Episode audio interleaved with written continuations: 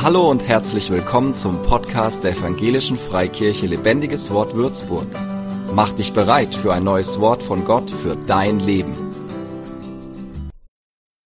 Gottes Bestimmung für uns. Das ist das Thema heute. Wir wollen uns anschauen, warum du heute hier sitzt, warum Gott uns als Familie Gottes zusammenführt, was das für ein Segen ist und für ein Gewinn ist und was Gott auch mit uns persönlich vorhat. Ich komme aus einer Gärtnerfamilie, denkt man nicht, ist aber so. Mein Opa war Gärtner und meine Oma hat mitgemacht, mein Vater war Gärtnermeister, meine Mutter hat mitgemacht und ich kann mich noch erinnern, als kleiner Junge, dass ich in diesen großen Gewächshäusern unterwegs war. Wir hatten mehrere Gewächshäuser und da gab es tausende von Pflanzen, die da wuchsen, unterschiedliche Größe zu unterschiedlichen Zeiten. Und ich weiß noch, diese langen Gänge, wenn ich da durchgegangen bin, das kam mir alles so riesig vor, so groß vor. Ja, und da war ich unterwegs und habe beobachtet, wie meine Eltern, Großeltern und deren Mitarbeiter sich um die Pflanzen gekümmert haben. Und dafür gesorgt haben, dass die Pflänzchen die bestmöglichsten Bedingungen hatten, damit sie wachsen können. Die bestmögliche Umgebung, in dem sie geschützt waren, durch ein Zelt oder durch ein Gewächshaus, dass die Wettereinflüsse nicht ran konnten, der Regen war abgehalten, der Hagel war abgehalten, der Wind war abgehalten. Aber dann war es noch mehr wichtig, sondern es musste auch innen drin eine perfekte Temperatur haben. Und so haben sie darauf geachtet, dass die Pflänzchen alle richtig temperiert waren und dass die Luftfeuchtigkeit gepasst hat und regelmäßig die Pflanzen gegossen wurden. Es gab Besprengungsanlagen, die mussten an- und ausgestellt werden und dann für die Kleinen, da musste man auch nochmal persönlich vorbeigehen, weil die haben das nicht vertragen, wenn da so viel runtergeprasselt ist. Und wenn ihr Topf zu klein war, dann wurden sie genommen und wurden in den nächstgrößeren Topf oder vielleicht sogar schon in das Beet oder in die Zeile reingepflanzt. Gott hat auch Gewächshäuser. Seine Gewächshäuser heißen Gemeinde. Und er pflanzt Pflanzen, er pflanzt Menschen in diese Gewächshäuser. Ja, er nennt seine Gewächshäuser Gemeinde, Ekklesia, die Versammlung der Kinder Gottes, der Heiligen, des Volkes Gottes. Und wer sich in sein Gewächshaus pflanzen lässt, der darf sich sicher sein, dass Gott sich allumfassend um ihn kümmert, für ihn da ist, ihn umsorgt, dafür Sorge trägt, dass es ihm gut geht und er geschützt ist. Im Gewächshaus Gottes gibt es Schutz vor äußerlichen Einflüssen, vor weltlichen Einflüssen. Es gibt hier eine Geborgenheit, einen geistlichen Schutz, gerade vor dem Gottesdienst haben wir nochmal besonders dafür gebetet. Er muss auch bewahrt werden und geschürt werden im Gebet. Es gibt Nahrung, Wasser im Gewächshaus Gottes. Du wirst begossen. Es wird nicht nur gesät in dein Leben, es wird dafür gesorgt, dass dein Saat gegossen wird und es gut wachsen kann. Und es gibt Dünger, übernatürliche Gaben, die Gott geschenkt hat in seine Gemeinde. Die Gaben sind zuallererst zum Dienst an den Heiligen, zum Dienst in der Gemeinde. Es gibt übernatürliches Wirken innerhalb der Treffen der Kinder Gottes, die sind wie Booster in deinem Leben und befähigen dich rauszugehen aus Dingen, die dich festhalten. Die machen dir Dinge offenbar, die sprechen zu dir und geben dir Orientierung, wie es hier gerade passiert ist, in diesen Eindrücken. Gott versorgt seine Gewächse, seine Menschen in seinem Gewächshaus.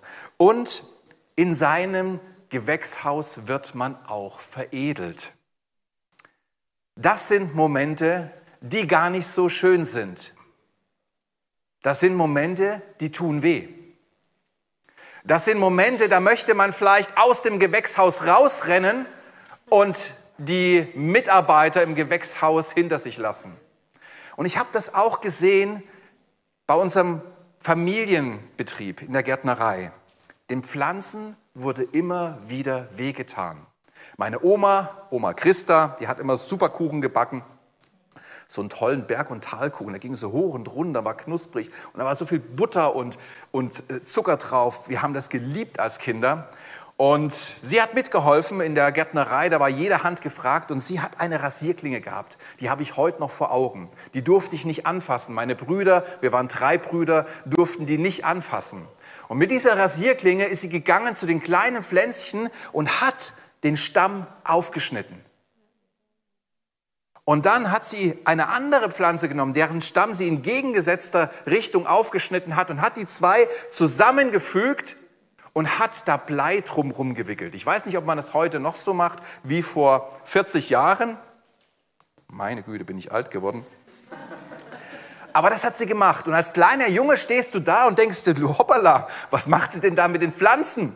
Warum schneidet sie denn die Pflanzen ein? Und ich habe meine Oma gefragt und gesagt, warum machst du das? Warum schneidest du die kleinen Pflänzchen kaputt?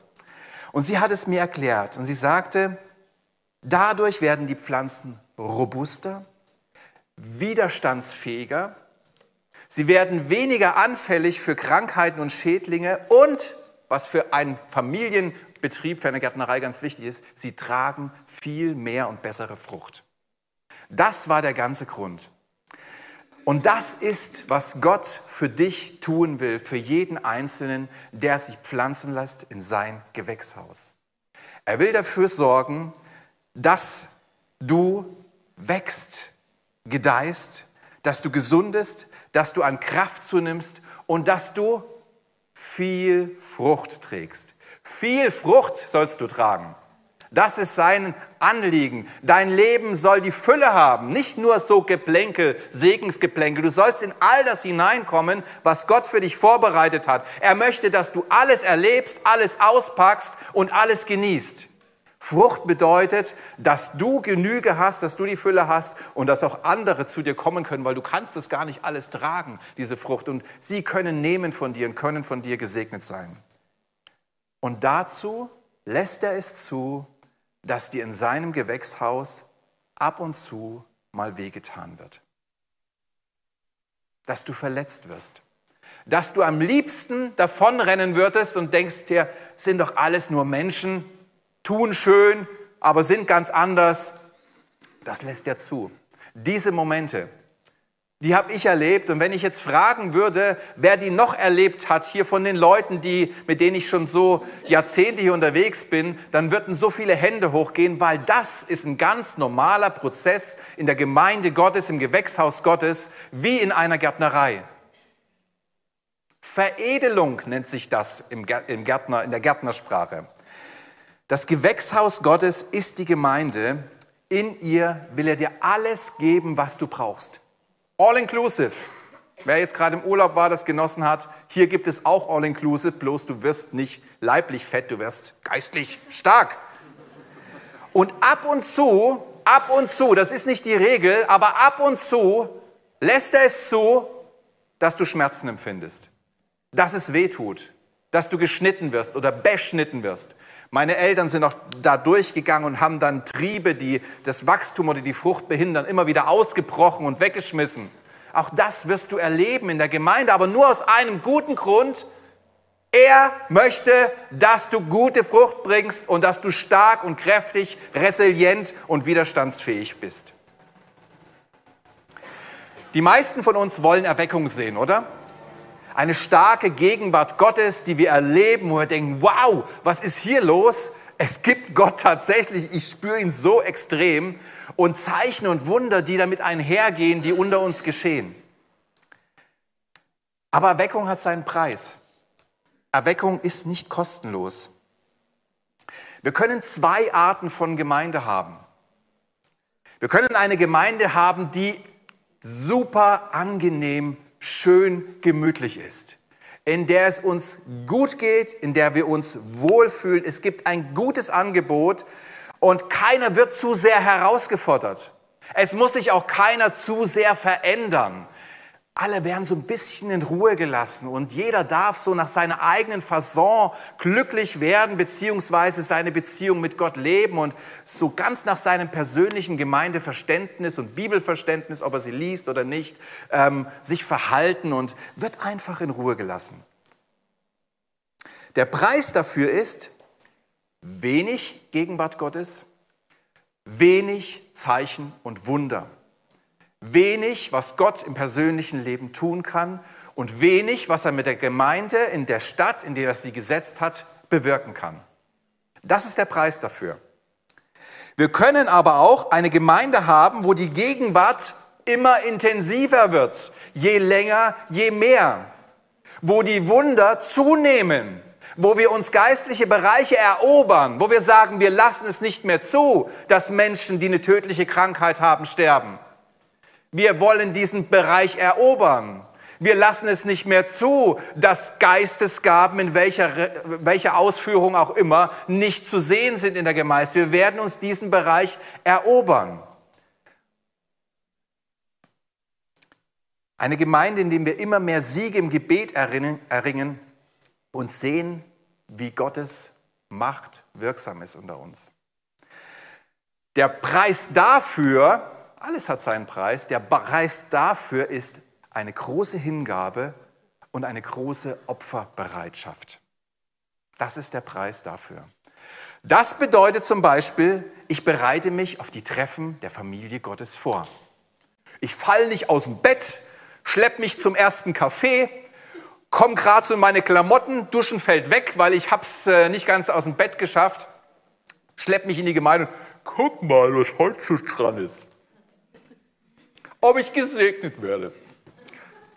Oder ob das alles nur wieder vertane Zeit ist. Nein, ich bereite mich vor. Ich stehe auf und sage, Gott, heute ist Sonntag, Familientag, wir machen heute was zusammen. Ich bete dafür, dass es klappt, dass jeder dabei sein kann, dass keiner ausgenockt wird, dass alle beim Familientreffen anwesend sind und dass alles, was du geplant hast, auch zustande kommt, weil deine Kinder es zulassen. Wer hat Kinder? Jawohl. Den Klatscher nehmen wir noch mit. Wer hat denn Kinder? Ja, ihr wisst ganz genau, man kann einiges vorbereiten und die Kinder können einen richtigen Strich durch die Rechnung machen. Leider, da steckst du dein ganzes Herzblut rein. Da bereitest du dich vor, da machst du dir Gedanken und dann läuft alles schief, weil die aufeinander losgehen und miteinander streiten und jeder will gerade das, was der andere hat und das ganze Ding geht in den Bach runter.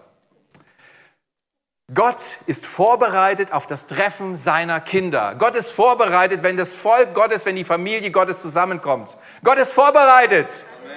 Bist du vorbereitet? Ja. Woo. Jawohl. Na also, geht doch.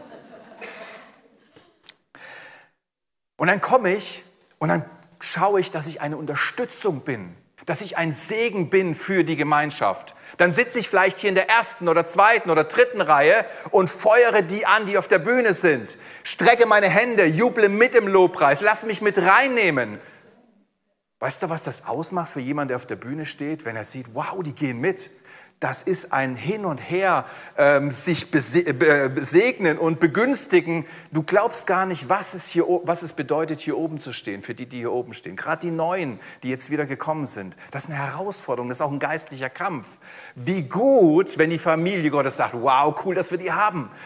Yeah, wir können die anfeuern, wir loben Gott einfach mit. Wir erleben es nicht nur, wir nehmen es nicht nur wahr, sondern wir machen mit. Wir steigen voll ein und unterstützen das, was gerade passiert, weil sie sich vorbereitet haben auf das Familientreffen und ihren Beitrag geprobt haben und einstudiert haben, damit es gelingen kann. Sich vorher gefragt haben, Gott, was sollen wir denn überhaupt spielen? Papa, was ist denn das Programm heute? Ist dir schon mal aufgefallen? Und wir sprechen uns nicht ab, dass die einzelnen Bereiche, Lobpreis, Prophetie, Predigt, einzelne Impulse, die vielleicht zum Beispiel von Renate gegeben werden während der Moderation, unheimlich gut zusammenpassen? Wir sprechen uns hier nicht ab. Debo weiß nicht, was ich für ein Thema heute hatte. Aber als Renate heute zum Gebet kam und sagt, sie hat einen Eindruck, dass es heute darum geht, habe ich gesagt, Renate, wieder voll ins Schwarze, darum geht meine Predigt heute. Gott beschenkt uns, Gott will, dass diese Familientreffen ein Schmankerl werden unter der Woche. Dass es das beste Ereignis, der beste Tag der Woche für dich wird. Und dass du da voll auftanken kannst, aber auch voll austeilen kannst. Beides ist dran. Opfer kann auch bedeuten, ich bin Teil des Gebetsteams. Ich bin Teil der Treffen, wenn sich Leute für die Gemeinde einsetzen, wenn Leute zusammenkommen, um für die Gottesdienste zu beten. 8.45 Uhr bis 9.15 Uhr. Kannst flexibel gehen, flexibel kommen. Ganz neuzeitlich so. Mal ganz modern gestaltet, aber du, egal ob du 1 Minute, 5 Minuten, 10 Minuten, 30 Minuten, du kannst dabei sein und kannst die Gottesdienste mit vorbereiten. Oder du kommst am Mittwoch zu den Gebetstreffen, wo sehr viel für Gemeinde gebetet wird, für Einzelne gebetet wird, für die Anliegen, die in diesen Kästchen da drin sind. Und du kriegst nicht nur mit, wie gebetet wird, sondern auch die Rückmeldungen. Ey, hier hat's geklappt, da haben wir Durchbruch, da brauchen wir nicht mehr beten, hat sich erledigt. Ich bin Teil der Gebetstreffen der Familie Gottes, weil ich weiß, dass alle Mühe ohne Gebet nutzlos ist. Wir können uns abstrampeln ohne Gebet und nichts erreichen. Aber wir können beten und ein paar Schritte machen und viel bewirken. Pareto-Prinzip. Oder ich unterstütze die göttlichen Ordnungen in der Gemeinde. Ich respektiere den Bereich, den Dienst, das Amt des anderen. Segne ihn darin, wertschätze ihn darin. Nehme es ernst. Oder ich nehme meine geistlichen Geschwister an. Ich achte sie und unterstütze sie nach meinen Möglichkeiten. Mir ist nicht egal, wie es dem anderen geht. Kleingruppen, so wichtig, weil du da Menschen kennenlernst. Du gehst nicht privat rein und privat raus, sondern du gehst rein, wirst unweigerlich mit Leuten zusammengesteckt und dann erleben die dich und du sie und du lernst sie kennen und kannst nicht mehr so einfach dich rausziehen. Du kriegst die Sachen mit, die da passieren. Oder ich lasse mich von Gott in der Gemeinde verändern, entwickeln. Ich gehe die Entwicklungsschritte mit, Veredelungsprozesse. Ich hau nicht ab, wenn es mal nicht so läuft, wie ich mir es vorstelle. Es gehen etliche Leute extra Runden, weil sie immer wieder abhauen. Gott sei Dank, keiner bleibt sitzen oder keiner wird rausgeschmissen von der Schule Gottes oder aus dem Gewächshaus Gottes.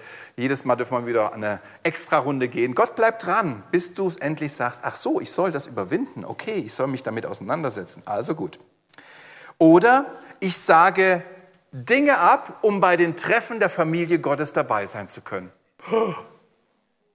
Das bringt mein Leben jetzt aber wirklich durcheinander. Was heißt denn das jetzt? Kann ich heute Abend nicht ins Kino, weil Gemeindeveranstaltung ist? Probier's doch mal aus, ob es dir ein Segen ist. Gott hat irgendwann zu mir gesagt, als ich total vernarrt war in Geld verdienen und es auch super gelaufen ist und ich wollte noch expandieren und aufbauen, hat zu mir gesagt, du fehlst am Sonntag in der Gemeinde. Da habe ich gesagt, ich muss arbeiten. Du fehlst am Sonntag in der Gemeinde. Ich muss arbeiten. Und er hat nicht locker gelassen. Er hat gesagt, okay, ich komme in die Gemeinde, sage Aufträge ab. Ihm sind die die Familientreffen wichtig. Was will ich sagen? Das, was hier passiert, das, was wir hier erleben und erleben können und in Zukunft noch erleben können, dafür ist jeder Einzelne mitverantwortlich. Das hängt nicht an mir, das hängt nicht an Flavio und den Ältesten allein, es hängt schon an uns, aber nicht allein. Es hängt nicht an deinen Leitern nur, es hängt an jeden Einzelnen. Wie er Gemeinde sieht, wie er Gemeinde lebt, mit welchem Herz er dabei ist. Lass mal in die Bibel schauen. Apostelgeschichte, da siehst du doch die 1a-Gemeinde. Diese alle blieben beständig und einmütig im Gebet und Flehen. Apostelgeschichte 1, Vers 14. Dann geht es weiter, ein paar Verse später, Apostelgeschichte 2, 1 bis 4. Schließlich kam das Pfingstfest. Auch an diesem Tag waren sie alle wieder am selben Ort versammelt. Jeder war da. Plötzlich setzte vom Himmel her ein Rauschen ein, wie von einem gewaltigen Sturm. Das ganze Haus, in dem sie sich befanden, war von diesem Brausen erfüllt. Gleichzeitig sahen sie so etwas wie Feuerzungen, die sich verteilten und sich auf jedem Einzelnen von ihnen niederließen. Alle wurden mit dem Heiligen Geist erfüllt und sie begannen in fremden Sprachen zu reden, jeder so, wie der Geist es ihm eingab. Wir lesen hier von einer Gemeinde, in der alle kamen, alle die Gegenwart Gottes suchten und sein Wirken begehrten und alle erlebten die Fülle der Gegenwart Gottes und seine Gaben. Alle. Ist das nicht mega?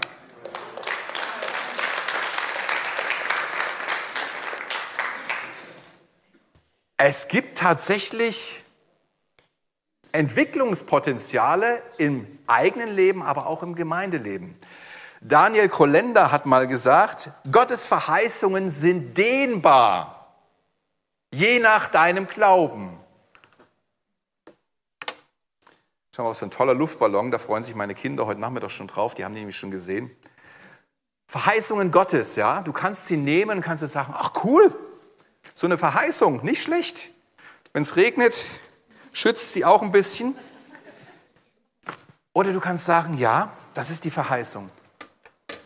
Aber ich gebe mich doch nicht mit dem Buchstaben zufrieden. Na, hoffentlich kriege ich das jetzt auf hier. Ich gebe mich doch nicht mit dem Buchstaben zufrieden. Verheißungen Gottes sind doch dehnbar. Und dann fängt die Arbeit an. Dann kostet es dich etwas. Dann kannst du nämlich dafür sorgen, dass Verheißungen Gottes immer größer. Naja, du siehst, es ist gar nicht so einfach mit den Verheißungen Gottes. Das bedarf nämlich Anstrengung und Mühe, Einsatz. Es kostet etwas. Und dann werden sie müde. Ich könnte euch mal einen zeigen, die sind wirklich dann richtig groß. Aber wir lassen es dabei. Die Verheißungen Gottes sind dehnbar. Das, was du in der Gemeinde erlebst, ist entwickelbar. Das kann sich ausdehnen, das kann größer werden. Erweckung ist jederzeit möglich, wenn Gott Menschen hat, die ihn ernst nehmen, die sein Wort beherzigen, indem sie es tun. Dann passiert eine Erweckung. Dann hat es Auswirkungen, weil Gott stellt sich zu seinem Wort. Er ist mit seinem Wort so. Gott ist das Wort. Und damit meine ich nicht nur Prophetie, Nachfolge fängt hier an. Indem ich das lese, immer wieder lese und immer wieder lese, habe heute Nacht gerade Amos angehört, kann man jetzt auch anhören, super, ich konnte nicht schlafen aus einem bestimmten Grund und konnte bis früh nicht schlafen, also habe ich Amos angehört, immer wieder lesen, verinnerlichen, ankommen lassen, sich verwandeln lassen und es tun. Gott ist bereit. Die Frage ist, sind wir bereit? Bist du bereit? Gott steht in den Startlöchern. Er möchte, er will. Aber er gibt Zeit. Er hat Geduld. Er ist langmütig. Er wartet, bis seine Kinder die Schritte machen, nach denen er sich sehnt. Wir hatten ja Ältestenklausur im Januar und wir hatten, das habe ich euch schon so oft platziert hier, 3 Punkte von Gott bekommen. Das erste ist Gemeinschaft, Miteinander, das Miteinander soll gestärkt werden. Das zweite ist Bekehrung, Menschen sollen wirklich zum Glauben kommen, sollen nicht die Gemeinde wechseln, sondern sollen in die Gemeinde kommen, zum Glauben kommen oder gläubig in die Gemeinde kommen, frisch bekehrt. Und Jüngerschaft, wir wollen klare Schritte mit Jesus gehen. Wir wollen wachsen in der Beziehung mit ihm und in dem, was er für uns hat. Das freut dich, gell? Wir haben es angenommen, wir haben es gehört, wir haben es angenommen, wir haben es der Gemeinde verkündigt, wir haben dafür gebetet und es immer wieder thematisiert. Was ist passiert? Gott hat sich dazugestellt. Gott hat es geschehen lassen, Gott hat es gelingen lassen. Gott hat unser Miteinander so wunderbar gesegnet und entwickelt. Wenn ich an die Gemeindefreizeit zurückdenke, was Gott dort getan hat, es war so eine großartige Zeit, dass ich zu Gerlinde gesagt habe, wir müssen sofort die nächste buchen. Und seitdem sind wir dabei. Ich hoffe, ihr habt die Umfrage mitgemacht. Ich habe letztens auch, Thema Gemeinschaft, ein Zeugnis gehört, da ruft mich doch jemand an und sagt, hey, ich muss dir erzählen, was in unserer Kleingruppe passiert ist. Da hat jemand was online abgeschlossen und hat gar nicht gecheckt, was für ein Ausmaß das ist. Und als es klar wurde, was er da gemacht hat, ich glaube 16.000 € standen auf dem Spiel, war alles zu spät. Jede Frist abgelaufen, jede Möglichkeit, das Ding zu stornieren, abgelaufen, rechtlich unmöglich. Aber wir haben gesagt, wir setzen uns für ihn ein, wir kümmern uns um ihn. Gemeinschaft, Miteinander, Kleingruppe. Was haben sie gemacht? Sie haben geschrieben. Solche Unternehmen sind ja darauf angelegt, Leute zu fischen zu später Stunde, die irgendwas abschließen im Internet und sie dann gefesselt halten in den Verträgen. Und die haben das hingeschrieben und es war keine Möglichkeit, da rauszukommen. Und haben sie gesagt, hey, wir sind Christen, wir gehen in eine Kirche und diese Person ist in unserer Kleingruppe und wir bitten euch, habt da Mitleid oder drückt da mal ein Auge zu. Kam eine Mail zurück, welche Gemeinde? Wieder hingeschrieben, Lebendiges Wort Würzburg. Alles klar, ich hab's storniert, Gottes Segen.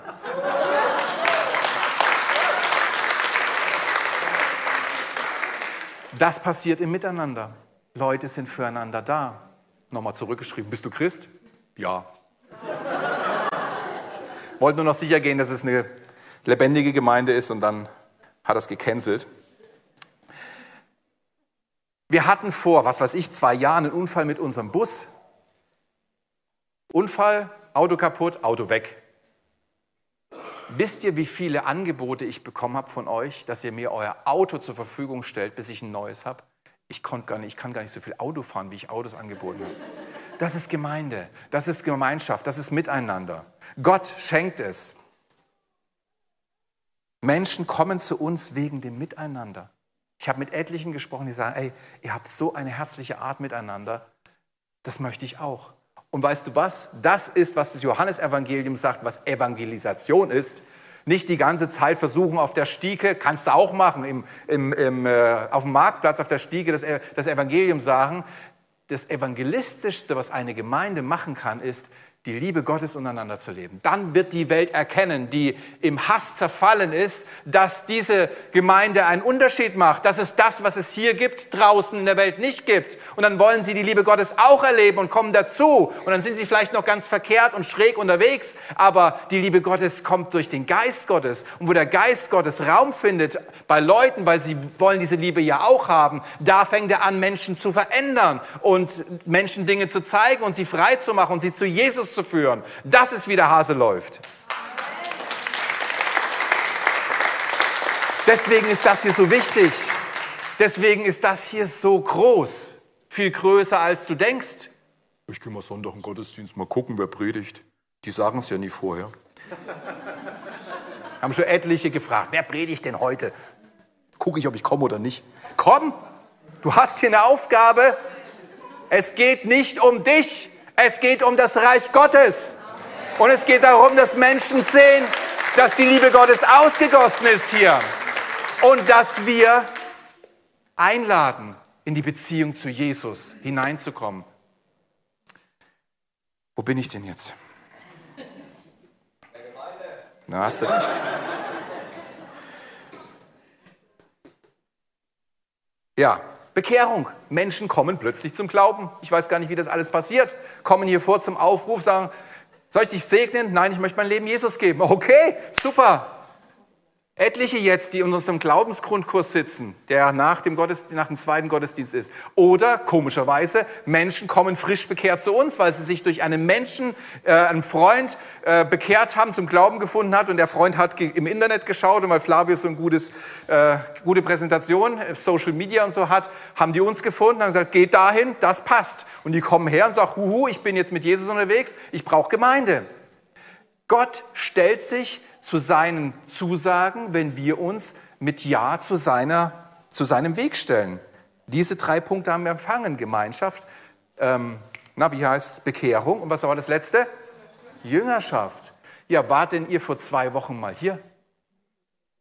Wie viele Menschen waren in diesem Becken drin? 16. 16 Täuflinge. Das haben wir noch nie gehabt. 16 Täuflinge. Die größte Taufe bislang. Und da klatsche ich nicht mir, da sage ich, danke Jesus, dass du das möglich machst. Ich habe gar nichts dazu beigetragen. Ich denke, wo kommen denn die jetzt alle her? Ich habe Stress gehabt, ich musste 16 Taufverse von Gott empfangen, die irgendwie auch noch in Reden Gottes sind. Und dann muss ich das vorbereiten, T-Shirts bestellen. Also das ist eine Logistik, da wird es mir schwindelig. Aber der Herr hat Gnade geschenkt.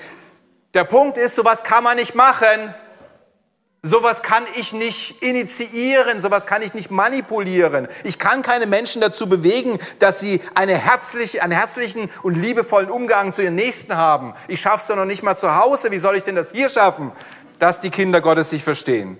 Das ist der Geist Gottes, der Herzen zueinander führt, der miteinander schenkt. Das ist der Geist Gottes. Ich kann auch keine Menschen überreden, Jesus anzunehmen. Da werde ich mir die Zähne ausbeißen. Was habe ich schon versucht, Leute zu überzeugen, mit Argumenten und Argumenten, aber der Geist Gottes überführt Menschen, zeigt ihnen, dass sie Vergebung und einen Retter brauchen und bringt sie zu Jesus, sagt, herzlichen Glückwunsch, da ist er. Das ist das Ziel. Das macht der Geist Gottes, dass Menschen sich bekehren. Die bekehren sich nicht, weil ich so gut predige oder weil du so gut redest oder was auch immer, so gute Argumente hast. Und ich kann auch keine Menschen zu einer echten Nachfolge bewegen. Das ist mir lange bewusst. Das ist der Geist Gottes, der an Menschen Erkenntnis schenkt über die Schrift Gottes und ein Wollen in ihrem Herzen, weil sie ihn zulassen. Und dann gehen sie Schritte. Der Heilige Geist führt sie in die Bewegung oder in Schritte mit Jesus. All das kann ich nicht tun, aber ich kann eines tun. Ich kann mich mit Gott oder von Gott mit reinnehmen lassen in seine Pläne und dann darf ich zuschauen und staunen, was Gott tut. Ich kann ein Ja haben zu dem, was er sagt über mein Leben. Ich kann ein Ja haben zu dem, was er sagt über Gemeinde und ich kann sagen, ich steige da voll rein. Ich will das erleben. Ich will alles. Ich habe mal vor kurzem von einem gehört, weiß gar nicht mehr, das war vielleicht auch jemand von hier. Die Person hat zu mir gesagt, ich bete schon lange nicht mehr, Gott schenkt mir das oder das. Wenn ich irgendwo hingehe auf eine Veranstaltung oder einen Gottesdienst, sage Gott, ich will heute alles mitnehmen, was du hast. Alles. Und seitdem bete ich auch so. Passiert wirklich mehr. So kann man doch mit dem Wort Gottes umgehen. Sag, ich steige da voll rein, ich will das mal sehen. Mal gucken, ob das alles stimmt. Wer sich mit hineinnehmen lässt in die Pläne Gottes, wird Gottes Gegenwart und Wirken erfahren. Kommende Woche haben wir Jüngerschaftsseminar mit Ingolf Elze. Freitagabend, Samstag früh, Sonntag in den Gottesdiensten. Ich kann dir nur empfehlen, dabei zu sein. Ich glaube, ich veranstalte doch sowas nicht, weil ich denke, ach naja, ein guter Beitrag irgendwie so, wie heißt das so? Na, wenn man ein unterhaltsamer Beitrag. Ich mache das oder wir machen das doch, weil wir glauben, dass Gott in diesen Zeiten Entscheidendes tut in den Herzen von Menschen, in den Herzen der Gemeinde und die Gemeinde sind die Menschen. Und ich sage dir jetzt schon, wenn du nicht da bist, wirst du etwas verpassen. Da bin ich fest davon überzeugt. Da werden entscheidende Dinge im persönlichen Leben passieren, da werden entscheidende Dinge gesetzt werden in der Gemeinde. Ja, vielleicht überlegst du noch mal, ob du stattdessen den Urlaub absagst. Urlaub kann man immer machen, ne? Aber das, wenn das Wirken Gottes zu verpassen, ist schon ein Verlust. Weil Gott stellt sich zu seinen Plänen. Er hat gesagt, dieses Jahr ist Jüngerschaft dran. Da kommt Ingolf Elzel. Wir haben ein Jüngerschaftsseminar. Ich ziehe mich schon mal warm an. Gott ermutigt dich heute, seine Pflanzung anzunehmen, es zu akzeptieren, wo er dich hingepflanzt hat. Er hat dich bewusst in eine Gemeinde gepflanzt. Er hat dich nicht wild übers Feld geworfen, er hat gesagt, da kommst du hin, Johnny. Und da habe ich dich hingesetzt. Und da will ich dich umsorgen. Und da will ich dafür sorgen, dass du wächst und dass du ein Segen wirst und dass du Segen empfängst. Und er hat konkrete Pläne mit jeder Gemeinde, auch mit dieser Gemeinde. Und in die dürfen wir uns, wenn wir in diese Gemeinde gesetzt sind, mit hineinnehmen lassen. Was er tun will, wird unsere Erwartungen übersteigen. Es übersteigt ja jetzt schon meine Erwartungen. Ich hätte ja nie gedacht, dass sich das so entwickelt. Wir können es erleben, wenn wir unseren Platz und unsere Bestimmung annehmen. Wir sagen, ja Gott, klar, logisch, ich bin doch hier, weil du mich hergeschickt hast. Und es hat doch einen tieferen Sinn. Steckt doch mehr dahinter. Ich erinnere mich, jetzt muss ich mir Gas geben, an das prophetische Wochenende im Januar mit Michael Mierich. Wer war da? Viele, okay, wir haben jetzt sowieso keine Zeit für große Abfragen. Er hat ja wirklich sehr hochgegriffen mit seinen Prophetien, persönlich wahrscheinlich auch, aber für die Gemeinde. Und als ich ihn da so reden hörte, wurde mir klar, da muss was dran sein. Weißt du warum? Weil 2018 war ich am Main spazieren, meine übliche Strecke, um mal so ein bisschen Ruhe zu haben und mit Gott mich zu unterhalten. Und dann sagte mir Gott, oder zeigte mir Gott, wo wir in Zukunft mal Gottesdienst feiern werden. Ich weiß nicht wann, ich weiß nicht, wie das passiert, ich weiß nicht, ob das die nächste Station ist oder die übernächste, keine Ahnung. Aber ich hörte Michael von diesen Dingen reden und denke mir, das hast du doch schon mal gehört. Da hat doch Gott schon mal zu dir gesprochen, nämlich 2018 da am Main. Und da am Main hat mein Verstand sofort gesagt, sollte das Gott wirklich gesagt haben? Du hast doch irgendwas anderes gehört. Aber so ist das eben mit unserem Verstand. Er tut sich schwer, auch nur ansatzweise das zu glauben, was Gott sagt. Er ist ständig an in Frage stellen und mach dich mal nicht so, glaub mal nicht so arg, du machst dich lächerlich. Und als Michael im Januar als ich ihn so prophetisch reden hörte, dachte ich mir, das hat dir Gott doch schon gezeigt, das hat er dir doch schon gesagt. Und so funktioniert übrigens Prophetie. Gott sagt den Leuten was, mit denen er was machen will.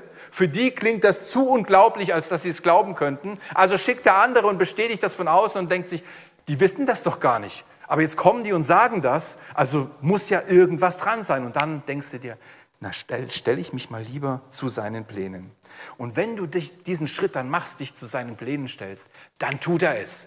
Dann lässt er es geschehen. Das gebe ich dir auch als private Botschaft mit. Wenn Gott zu dir gesprochen hat, persönlich, und andere kommen und bestätigen das, dann stell dich dazu. Du sollst es erleben. Zeit wissen wir nicht, aber dass es kommen soll, das ist sicher. Und ich habe null Stress, hier so offen darüber zu reden, weil ich muss es ja nicht tun.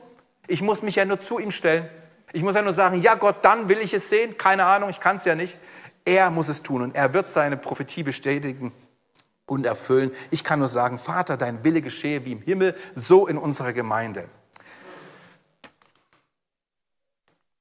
Und ich sage dir auch, du bist Petrus und auf diesem Felsen will ich meine Gemeinde bauen.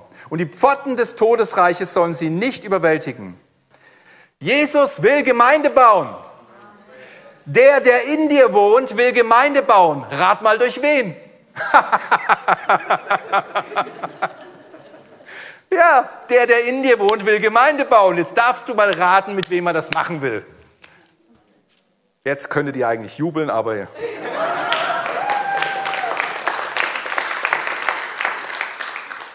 Ich weiß, ich habe überzogen. Er lädt dich ein, dich von ihm vorbereiten und gebrauchen zu lassen. Es wird mal eine große Hochzeit geben. Das ist die Hochzeit Jesu. Und er hat sich seine Braut ausgesucht. Es war nicht die hübscheste am Ort. Ganz im Gegenteil, es war die keiner haben wollte. Die hässlichste hat er sich gesucht. Aber weißt du, was in seinem Wort steht? Er wird sich eine Braut bereiten ohne Makel. Ohne Makel. Und das bedeutet, die ist wunderschön. Schöner geht's nicht mehr. Und weißt du, wer diese Braut ist? Die Gemeinde. Die Gemeinde. Es ist das große Hochzeitsfest mit Gott, mit Jesus und seiner Gemeinde. Die keiner haben wollte, hat er sich ausgesucht und hat sie in die hübscheste, die schönste, die strahlendste, die herrlichste verwandelt. Das ist die Berufung der Gemeinde, schön zu werden in ihm. Das hilft dir auch persönlich vom Altern. Er hat mich gesandt, um es den Trauernden zu ermöglichen, dass ihnen ein Kopfschmuck anstelle von Asche, Freudenöl anstelle von Trauerkleidern und Lobgesang anstelle eines betrübten Geistes gegeben werde. Und dass man sie Eichen der Gerechtigkeit und Pflanzung zur Verherrlichung des Herrn nennen kann. Das ist Gottes Bestimmung für dich. Bist du bereit? Conny, du darfst mich gerne unterstützen, wenn du flott bist. Wer das möchte, darf gerne aufstehen. Ich möchte für euch beten. Vater, ich danke dir. Ich danke dir so sehr, dass du Gemeinde geschenkt hast. Das war eine göttliche Idee. Und es ist so viel Potenzial in einer Gemeinde. Und es ist wichtig, dass die Gemeinde weiß, was du vorhast, was du tun willst. Und dass so viele wie möglich, am besten alle, wie in der Apostelgeschichte, aber so viele wie möglich sagen, das will ich auch. Ich nehme meine Pflanzung an. Ich nehme meine Berufung an, meine Bestimmung an. Und ich lebe durch die Kraft Gottes, nicht durch eigene Kraft, aber durch die Kraft Gottes, das Leben, den Beitrag in dieser Gemeinde, den Gott durch mich geben möchte. Und ich segne jeden, der jetzt hier aufgestanden ist. Es wird eine Veränderung geben bei dir. Gott wird dich jetzt beschenken. Er wird zu dir reden. Vielleicht jetzt, vielleicht später. Er wird dir Dinge zeigen.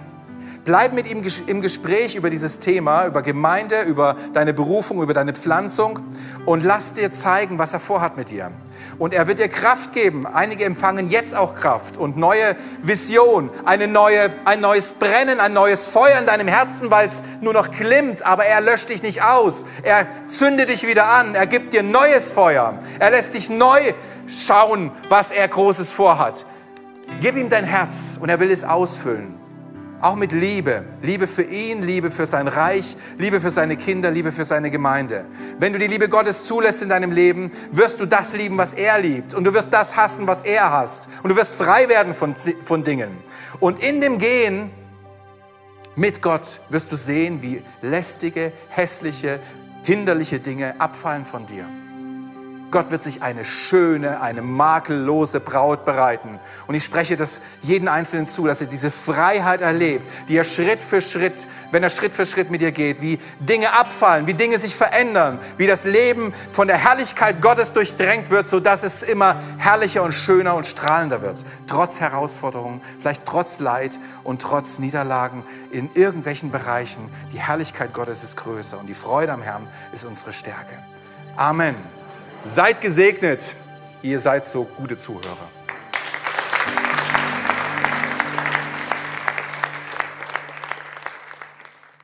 Für mehr Infos besuche uns auf Facebook unter lebendigeswort.de oder einfach persönlich im Sonntagsgottesdienst.